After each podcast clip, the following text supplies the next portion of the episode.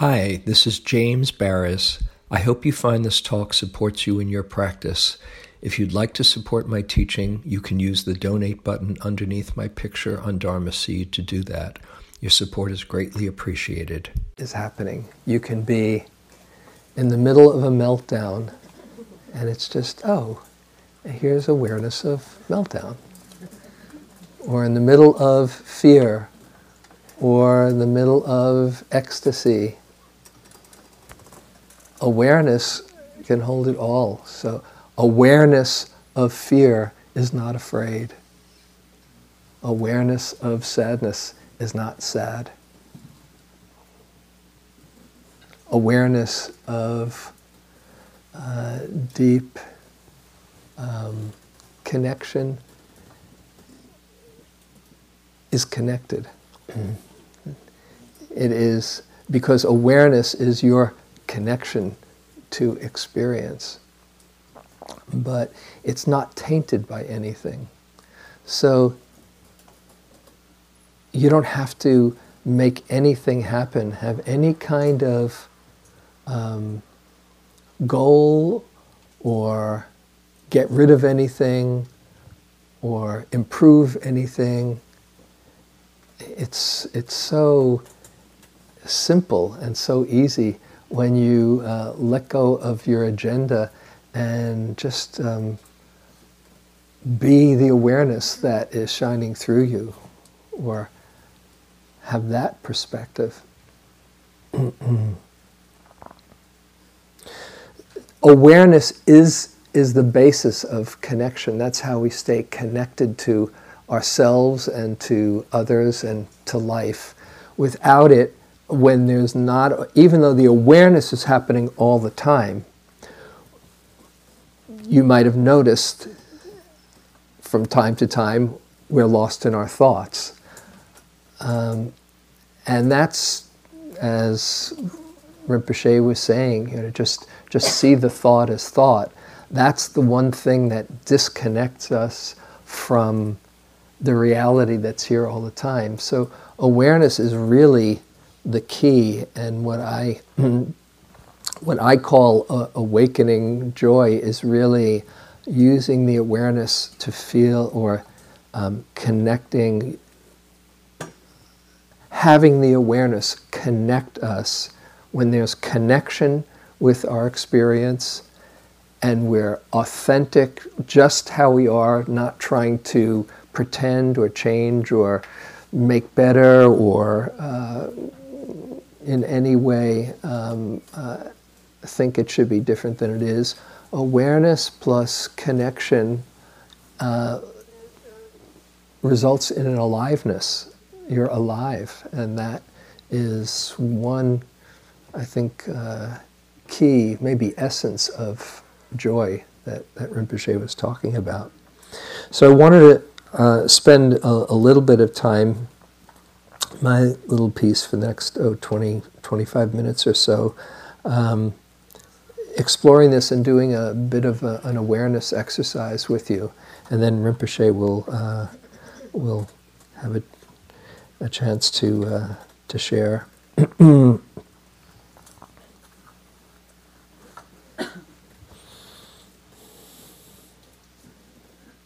so, although reality is happening all the time, we even when we're here, we usually have a comment on how it's going. Okay, life is doing okay now. It's passing my test, or oh gosh, if I were running the universe, I'd do a much better job than this right now. Uh, this must be some kind of mistake. Um, and so, with all of that, uh, those judgments and ideas, it filters uh, what the true nature is that is shining through us. And so, the more we can see that, the more um, we bring it to life and not have it be filtered by our thoughts. So, part of the, the meditation practice is learning to be with our actual experience, um, holding it all with awareness, but it might take a little extra practice in seeing what's good. not necessarily uh, manufacturing something extra, but we can often miss our true nature because we're too busy saying, oh, but there's a flaw here and there's a flaw there. So um, I think uh, a real um, important support in the practice is to tune into our, uh, our goodness, which is the same thing as tuning into our um, basic nature. And the more we can see that and connect with it, um, then the less preoccupied we are with trying to prove that we're really okay. I, I love the, uh, the teaching by uh, Dogen. It says, uh, to study Buddhism is to study the self. To study the self is to forget the self. To forget the self is to be intimate with all things. To study Buddhism is to study the self. we we do Dharma practice and look at this mind body process that the Buddha said is your laboratory for understanding the human condition. And as you study it more and see who you really are beyond that limited idea of James or whoever you are, that, that little drama called you, then uh, you can actually forget the self. You don't have to be validating and have it confirmed. And when you aren't so preoccupied with how you're doing, then you become intimate with all things. Then you see, oh, there's a whole world happening out there. Oh, there's all these other people too. Uh, and the more you can see it within yourself, the more you can recognize it in others recognize the goodness in others, see the goodness in others, and not only see it in them, but actually draw it out of them. One of my, my main practices for many years uh, has uh, been to just to keep on looking for the good, not to pretend that the other stuff isn't there, but when you look for what's good in someone, you awaken it just by your presence as you probably know, the feeling when, when somebody is around you. And if you sense that they're looking for all your flaws, how do you feel? Flawed, right? Or crummy anyway, or maybe defensive. But when they, they might know all your flaws, but you sense they're looking and seeing how seeing your beauty and seeing the goodness in you, seeing the Buddha right in there, how do you feel? You feel beautiful. So, what we look for, it's not like you're manufacturing anything or trying to uh, imagine that there's good in that. Maybe sometimes it, it, helps to imagine there's good in somebody if it's hard to, to get in touch with. But to really go in there and look for it right inside there, you invite it out and you draw it out. So, what I want to do is a, a little exercise with you um, that's done in pairs. You don't have to say a word. Don't worry about being brilliant or stupid or witty or dull or whatever. You will not have to say a word. However, this is um, an exercise in, uh, in connection. So, and if you prefer not, you have the option of not doing this. It'll take about, oh, five or six minutes or so. Um, and I also want to say that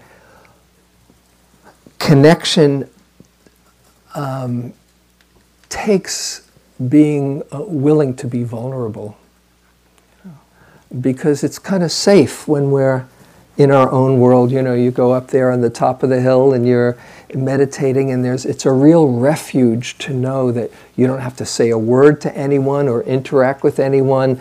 It's just you with your mind, which is challenging enough, you know.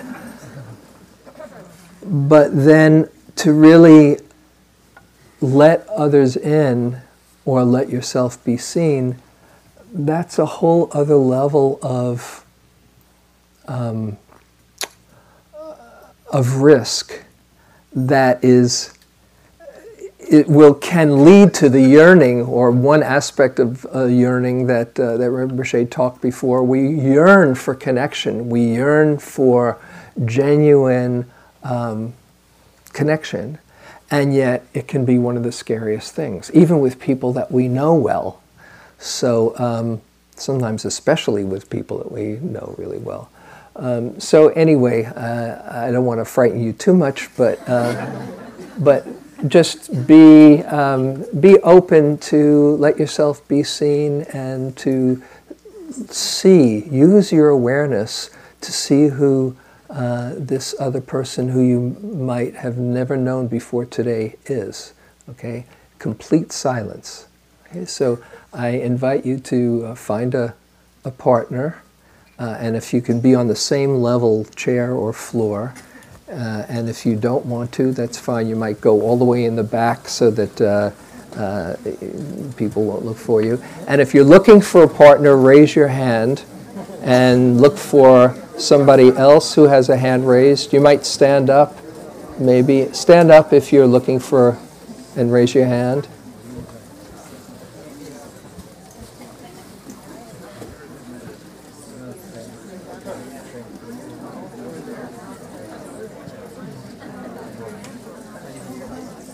Okay. Um,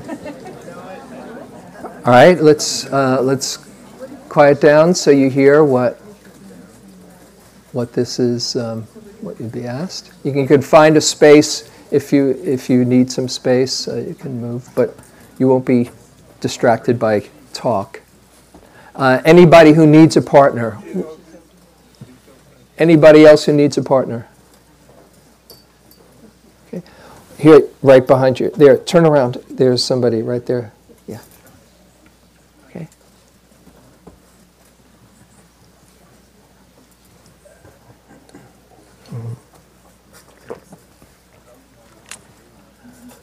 Okay, and um, so this will be in silence now. And uh, want to say this is a, um, an adaptation of uh, an exercise that Joanna Macy um, first created. It's a it's a beautiful exercise, and I've just kind of done my own version of it, of um, going through the Brahma Viharas. So um, it's a four-part exercise. Okay, close your eyes for a moment. It, it also, by the way, helps to face directly the, the person in case you're not.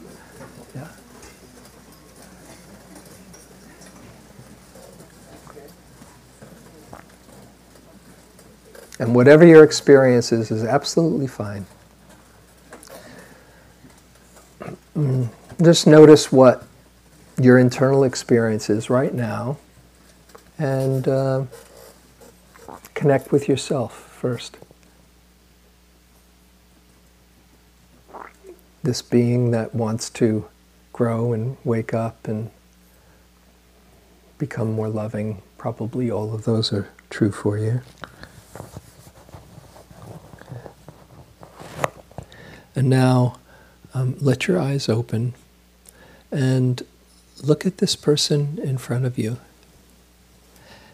Whether or not you've ever met them before, this person has gifts to share with the world. Maybe their goodness or their joy or their caring or their creativity or intelligence. Just imagine, if you don't know, what gifts they might have to share with the world. And realize that the greater well being they experience, the greater it is that all of those gifts shine through. So just wish them well. May you be truly happy And may you share your love well and your gifts well. And just wish them well so that everything they've been gifted with can shine through.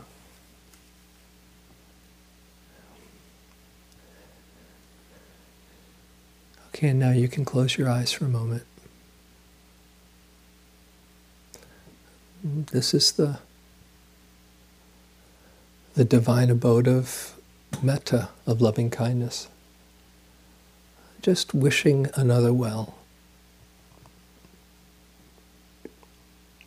And notice how it feels in your body, in your mind, and in your heart. As you let your awareness connect with that other being for a few moments.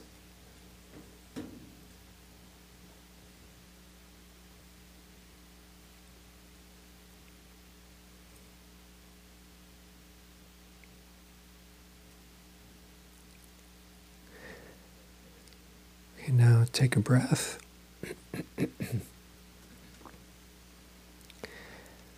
and then um, let your eyes open again.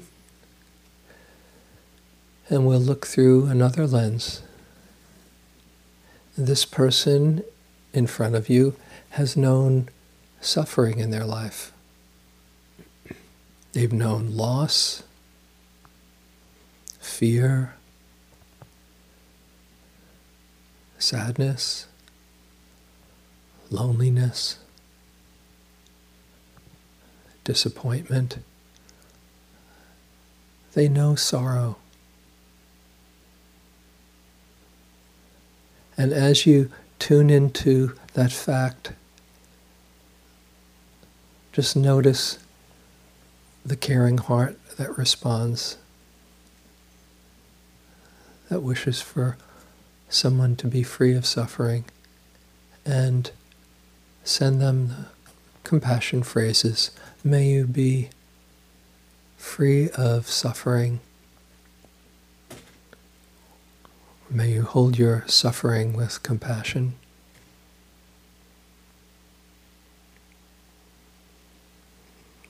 I care about your suffering.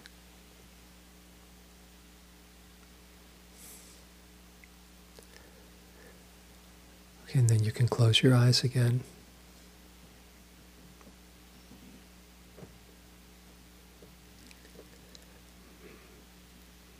And notice what it feels inside. This is the, the divine abode of compassion, karuna. Notice how it feels in your body and in your mind and in your heart.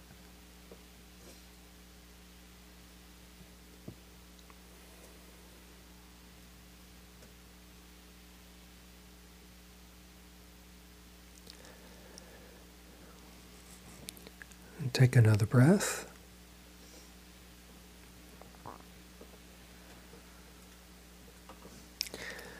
Now, once again, you can open your eyes and we'll look through another lens. As you look at this person in front of you, just uh, reflect on the fact that they've known great joy in their life success, happiness. They've laughed many times. They know delight, ease, enjoyment. And as you tune into that, just uh, wish them well. And may your happiness continue. May your happiness grow. May your happiness continue and grow.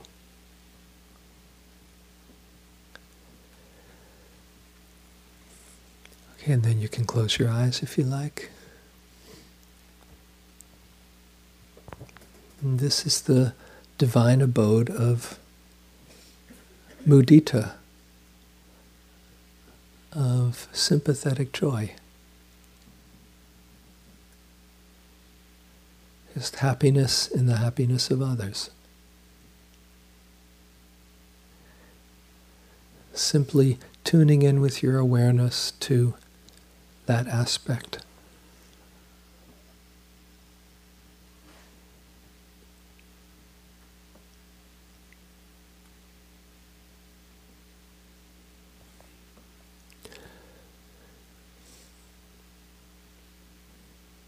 And take a breath.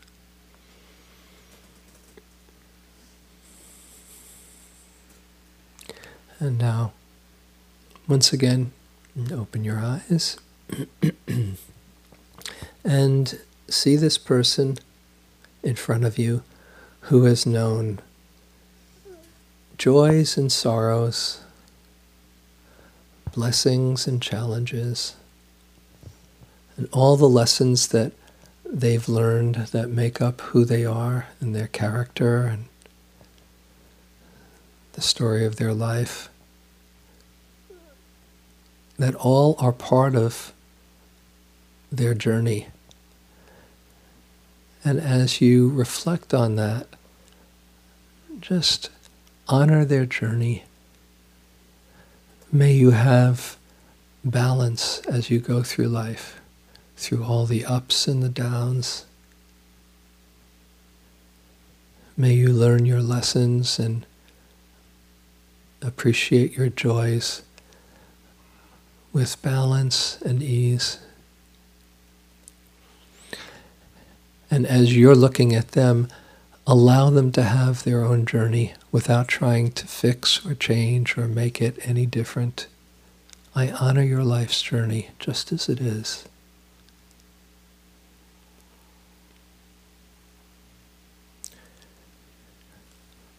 Then you can once again close your eyes. This is awareness that allows things to be just as they are with others, the divine abode of equanimity. Notice how it feels in your heart, in your body, in your mind.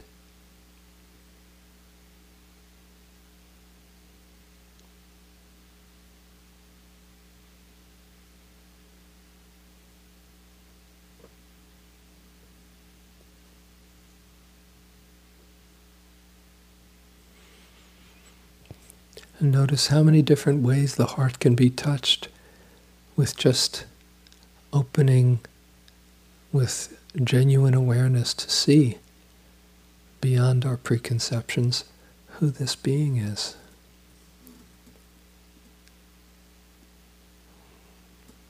It's the magic of awareness.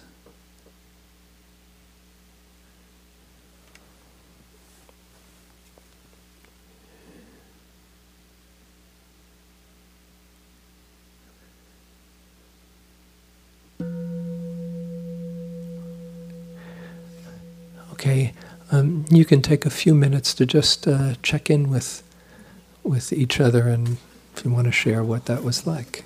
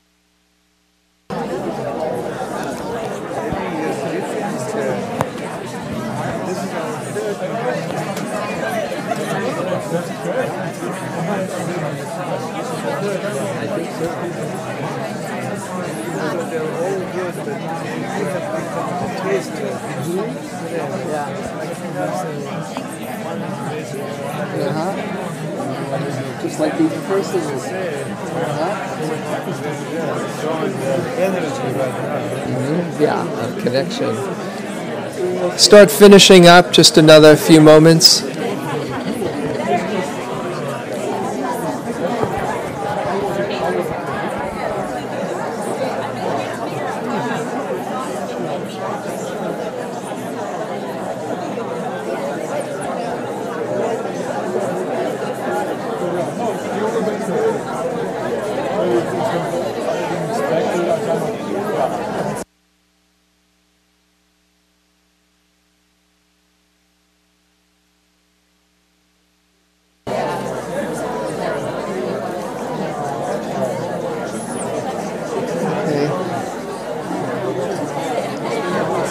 Okay. Enough.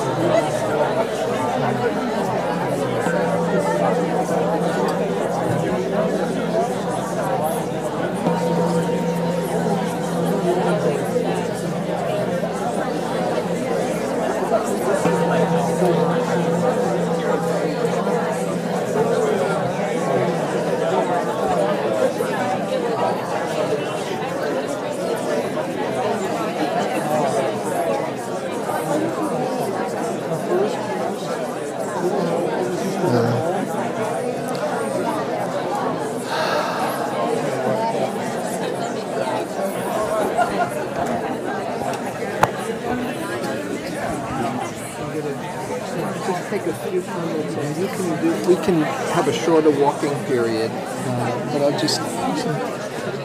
Okay, how about if we uh, come on back?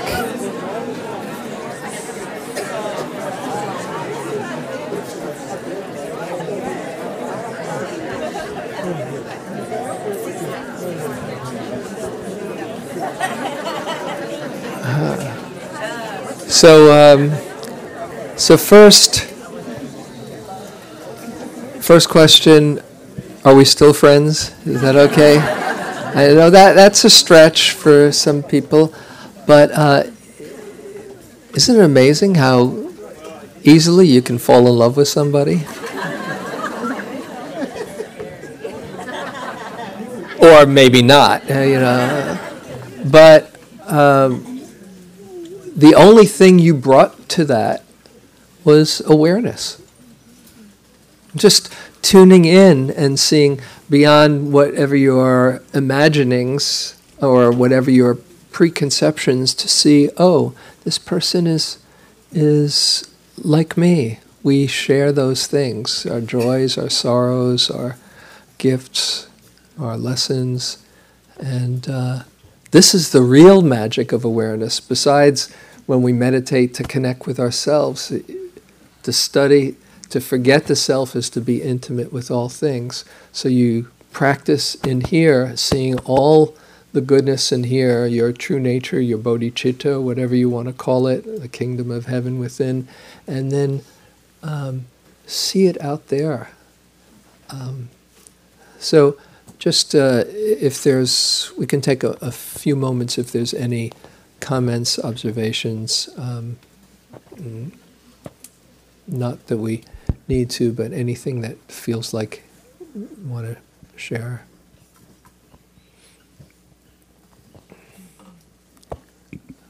Okay, going once, going twice.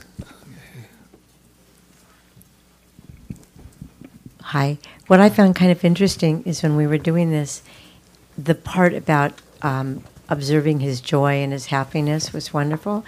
But when you said to think about his suffering or disappointments, that was really hard for me to see him thinking that he had that mm-hmm. at all. It was just a like no. mm-hmm. Yeah, and for, this is a it's an important thing that uh, often we we want to turn away from from either acknowledging that or feeling that or uh, that it's painful to see somebody else's sorrow. And yet, the divine abode of compassion is to open up to somebody else's sorrow with an open heart.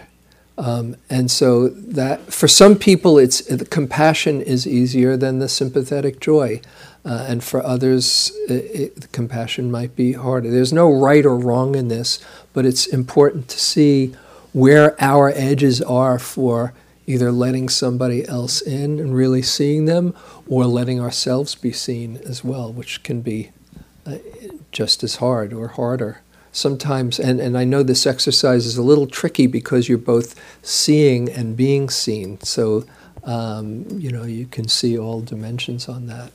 Yeah, thank you.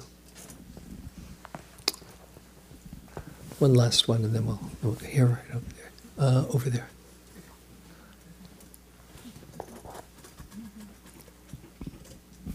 I did this exercise with Kate, and I forgot to mention this to her because for um, a second there was this. Um, I work with people across cultures, and the whole eye contact thing is very intimate.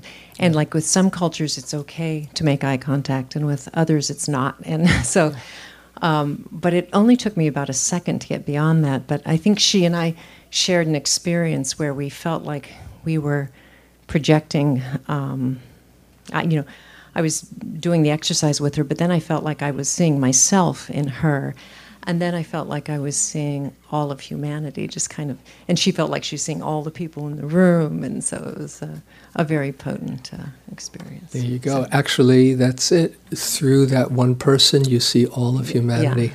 Yeah. yeah. And that, that is the direction of metta practice, where you go through these different categories from benefactor to loved one to neutral to difficult person, and the idea is to see, is to let the distinctions and the barriers just fall and see it's all the same. We're all the same. Thank they're you. All, they're all me. Yeah, thank you. Okay, so this is, I just wanted to invite us to reflect this is the this is the real magic of awareness to go beyond your thoughts about somebody to see, oh, who's in there anyway? You know? And if you can see it with an open heart, it's usually good news um, with a loving heart because you'll see from that place of either Kuan Yin if they're difficult or, uh, you know, the big love if, uh, if they're beautiful. So, Rinpoche, please.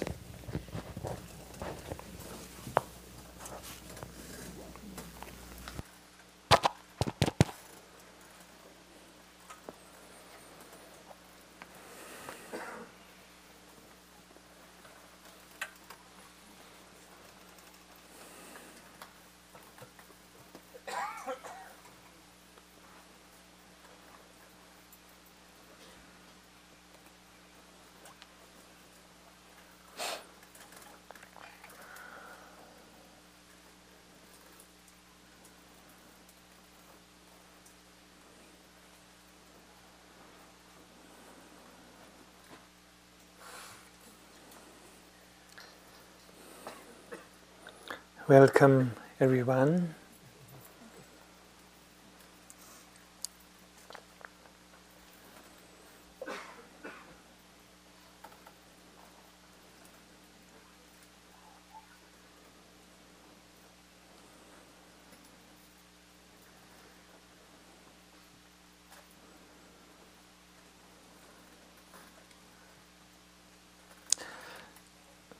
Buddha said that he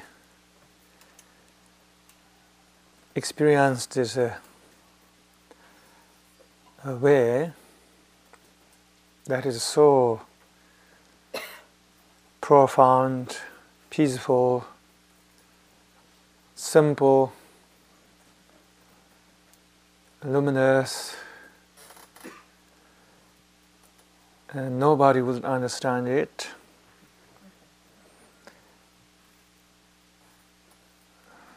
The way that he's uh, speaking of is the Dharma. Dharma is like a, a diamond with uh, many facets 84,000 facets. And there is a love, there's a, a compassion, there's also anatta or anatman in Sanskrit. Uh, let's use a Pali word, anatta. It's much easier to pronounce. Literally means a no self. This very word can be misleading because it makes you think that you have to reject something because this uh, word has a negative particle. A is a negative in both Pali and Sanskrit. And perhaps uh, it's very easy to think now I have to reject something, I have to transcend uh, the self or the ego. The idea behind no self is that we are not this uh, personal self, this uh, limited uh, individual self. This is not about uh, going around and telling people that uh, you don't exist, and nor about uh, making this very mind blowing philosophical claim that there's no self. This is very different from stating that uh, and there's no self at all. This is more looking deeply within you, realizing that uh, this very egoic self that you and I are identifying with is rather this superstructure of uh, many components, karmic patterns, psychological makeups, fear, resistance, regret, pride. And yet, you'll not find even one single phenomenon in that superstructure of your ego self that you can say, This is truly who I am. If you dip, if you keep looking deep enough into that superstructure of all your kleshas, your psychological, mental makeups, you'll find something very extraordinary. I would like to recite a verse from Shantideva, by the way, and today is a day of joy. As I told you, I have written a letter to many of my friends about joy, and my friend James is a, the master of the joy. he is the master of the joy. he is a, a living joy. It's very hard to be grouchy around him. By the way, I sat with him almost 10 days ago. I think I dropped into his spirit. So I felt a joy. And letter that I sent out to many of my friends, it's all about joy. Maybe something has to do with the gems.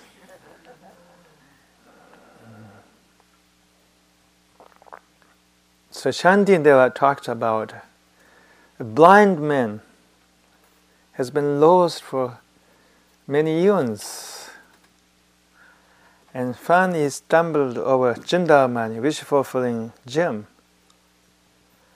in the middle of a filth. When you pray to Chintamani, it grants all your wishes, including the sight. Chintamani is a mythological gem in Indian literature. But remember, the knowledge is that this blind man found it in the middle of a filth. So, this analogy has many levels of understanding. It is like looking deeply inside you. First, what you find is maybe filth, a psychological filth. It's like almost going through trash can sometimes. When you really look inside you, you'll find all this uh, messiness inside you. Like literally looking into trash can. You'll find uh, everything, and you'll find there's even thorn. Buddha said there's a thorn in the hearts of every human being that tortures them day and night. The thorn, the conceptual thorn, the mental thorn, the thorn of delusion, the thorn of hatred. Either hatred we project onto others or to harbor towards ourselves. Every human being is walking with the thorn. Every human being have some pain inside them that uh, they share sometimes with others, and sometimes they don't share with others. I don't think there's even one human being who does not have that uh, agni inside his or her heart. If they are really courageous to be vulnerable. All the from spiritual teachers, gurus, down to the person who is cleaning the kitchen, everybody carries this uh, agni. And this is what uh, Buddha was aware of. This is what uh, the awareness that moved him to a path and where he found a, a gift, a spiritual gift, a gift of wisdom that he can share with the human brothers and dharmas, which is the dharma. Dharma is a gift. So, what I want to use as a knowledge not a stone but ice. As you know, in this culture, when somebody is very cold, not so friendly, you call especially women ice queen. in the same way, there are lots of ice kings. They forgot about it. The, the icy king and the ice queen. The truth that we all can be ice king and ice queen. We can be sometimes uh, frozen inside, cold hearted, and to be lost in our own ego. So the an anatta it's not so much uh, having this kind of very radical, unconventional philosophical understanding that there's no self, but it's more experience of uh, melting that uh, ice inside you.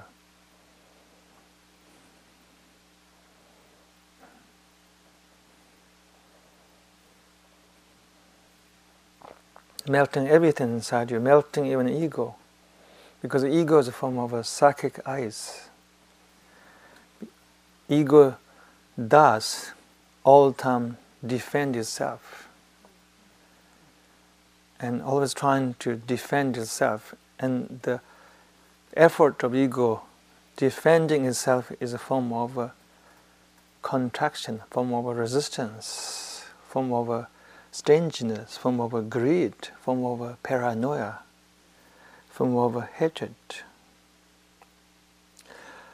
So all these great ancient traditions have been offering methodology to melt that ice.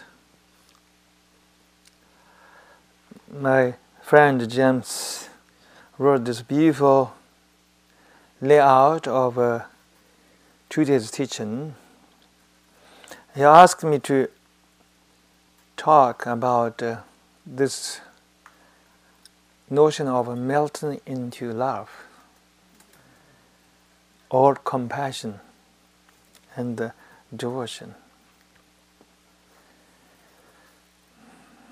This is a very big topic. Uh, we can spend another week here and talk about all these topics love, compassion, and the devotion.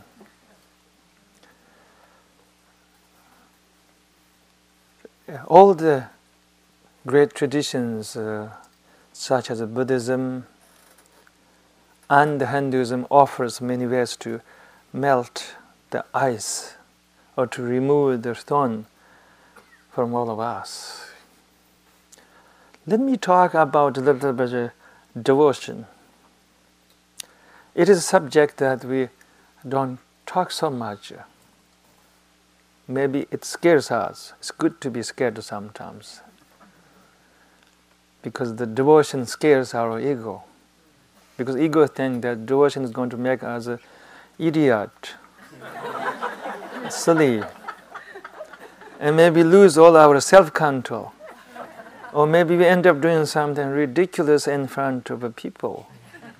Or maybe we sign all our bank account to a stranger. So any those dangerous consequences can happen if you are totally melting into love. That's what ego is always afraid of. Discussing this topic at devotion. and yet devotion is a big part of the Dharma. It's one of the facets of Dharma. In India, you have all these uh, sadhus, yogis, who are totally ecstatic. And they know why they're ecstatic. These people are called God intoxicated. God intoxicated. They are intoxicated by God, not intoxicated by drugs or mind altered substances, but they are blessed out by God because uh, they were drinking the nectar of the devotion.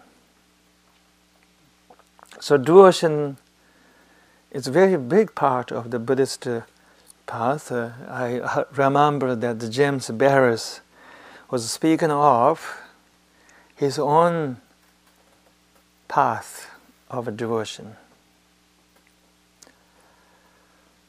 in some sense, as a Buddhist, uh, we may find this uh, idea of devotion a little bit tricky because Buddhism is a non theistic religion. There's no God in Buddhism, there are no goddesses in Buddhism. It seems it's quite difficult for many people to know how to experience devotion without having a, a somebody outside to surrender to or to love. I tell you my journey about uh, the path of devotion. I've been on this Buddhist path at a very early age. And uh, my early spiritual practices are sadhanas. And sadhanas are based on the devotion, like uh, sadhana of Tara, sadhana of Avalokiteshvara. And my teachers uh, told me that there's no Avalokiteshvara outside of yourself. There's no Tara outside of yourself. It was very challenging for my mind. I didn't know for a long time how to have a devotion without having a, a someone, a grand entity outside of myself that is much greater, much bigger than myself. So in Buddhism, devotion can be totally objectless. It's just experience of uh, losing yourself, losing your ego, losing all your ice inside, losing all your fear, all your resistance, all your hatred, all your anger, everything that you have been carrying all along. And uh, I usually talk about this idea of a disillusion, which is the same as a purification. The karmic purification, uh, a concept that many people will relate to in the East. In the West, uh, the notion of a karmic purification can be a little bit uh, sometimes uh, harsh. So I'm using the word sometimes uh, a disillusion. I say that there are two kinds of disillusions painful disillusion and ecstatic disillusion. Process of dissolving all your resistance. The ecstatic disillusion can happen through love, through devotion. Devotion is the act of surrendering, act of letting go of everything, all your resistance, all your defensiveness, including the ego self. So this turned out to be the essential theme of all spiritual traditions even though they might be applying different uh, symbols, methodology. Many years ago, I was invited by a Sufi group. And the uh, first thing I saw was their master was uh, smoking cigarette, which challenged my concept. By the way, I had a teacher who smoked cigarette back in Tibet, but somehow it was very challenging to my mind to see somebody who was smoking cigarette who is supposed to be a spiritual teacher. And that alone was a teaching for me. and then they invited me. They had a, a lovely meal. They shared uh, that with me. They're extremely inclusive. They treat me as their brother. This took place in Maui. then they said that they're going to do the sacred dance, the zikr. And of course, I didn't know how to dance the zikr. I said, I will sit and all of you do the dance. So the master recited a poem spontaneously. They were around maybe 30 to 40 people, everybody danced together.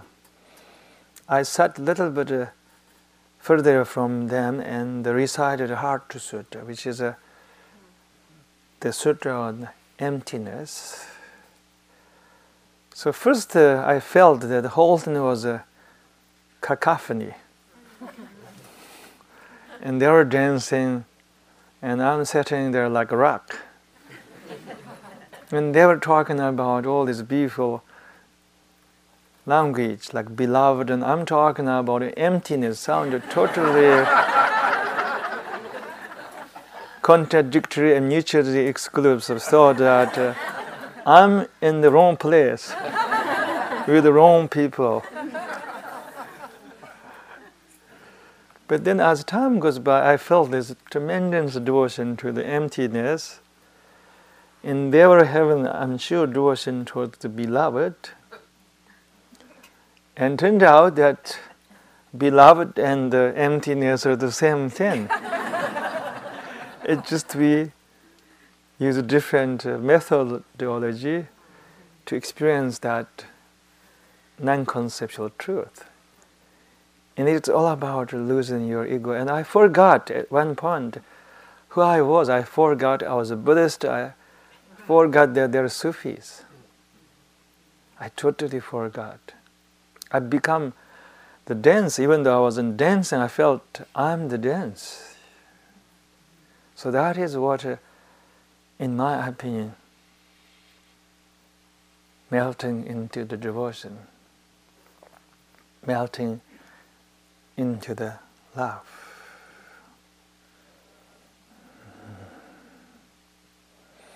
So of course, I never learned uh, the Zikr, but I invented my own version of Zikr. I'm sure you're ready to hear.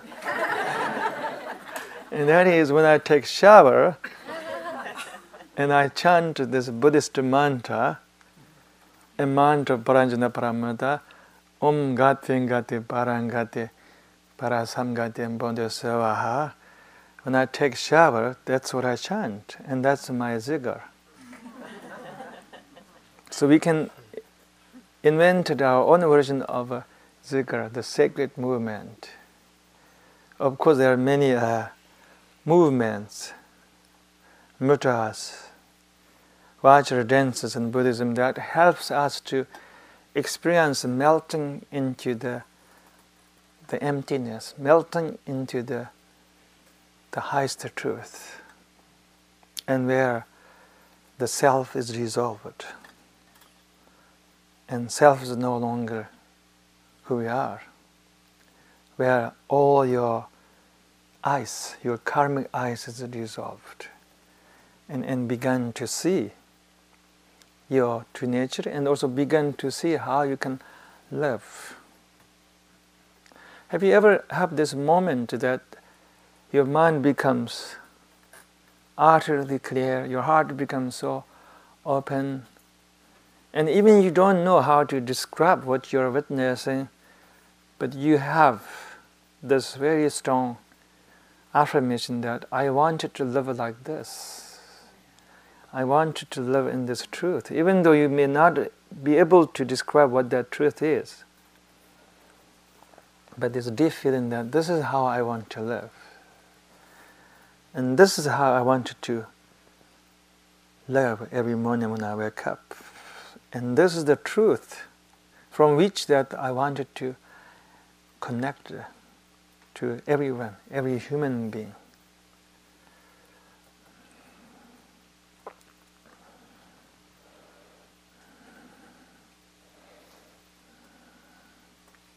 So there are many beautiful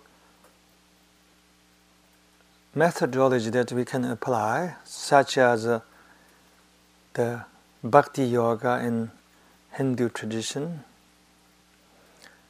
And then there are lots of devotion, devotional yogas and some Buddhist uh, tradition, and there's also the four viharas, uh, uh, Brahma viharas, the four divine abodes, the meditation on the love, compassion, sympathetic joy, equanimity. and meditation on four divine abodes can lead us to that profound feeling that the ice is melting inside you. And you feel that stone is removed from you. You feel that finally the shackles broke inside you. And finally, you feel that your eyes opened first time in your life, even though this is not a, rational.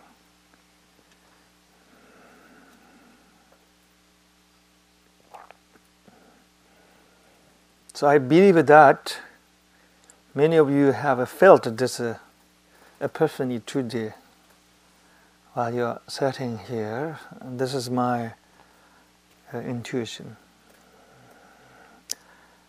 The exercise that James offered is very beautiful to me. I was uh, witnessing here. I'm just sitting here, and this is what all I'm doing right now. I'm just sitting here, looking at all of you. I'm not looking at all of you as a person, as a woman or as a man, but looking at all of you, what I call the indescribable. You are indescribable. And there is a tremendous power when humans gaze into each other's eyes. In my tradition, there is a teaching which is considered the highest teaching. It's called pointing-out instruction. Is the moment a teacher looks into your eyes. It doesn't matter whether he or she say a word or not. What she does is she look into your eyes and recognize that you are the indescribable. It is said that that is the most powerful teaching you can have. That is the most powerful dharma you can have. There are no words sometimes, there is no practice, but that moment of gazing into each other's eye can be so powerful. It can heal all your wounds inside your heart. It can open your mind once and forever. We are all teachers. You must know that, even though you may not be wearing robes, you may not be sitting on the pedestals, but you are all teachers. And so I just wanted to say it was such beautiful and transformative exchange of the truth. And may we always remember our original face again and again.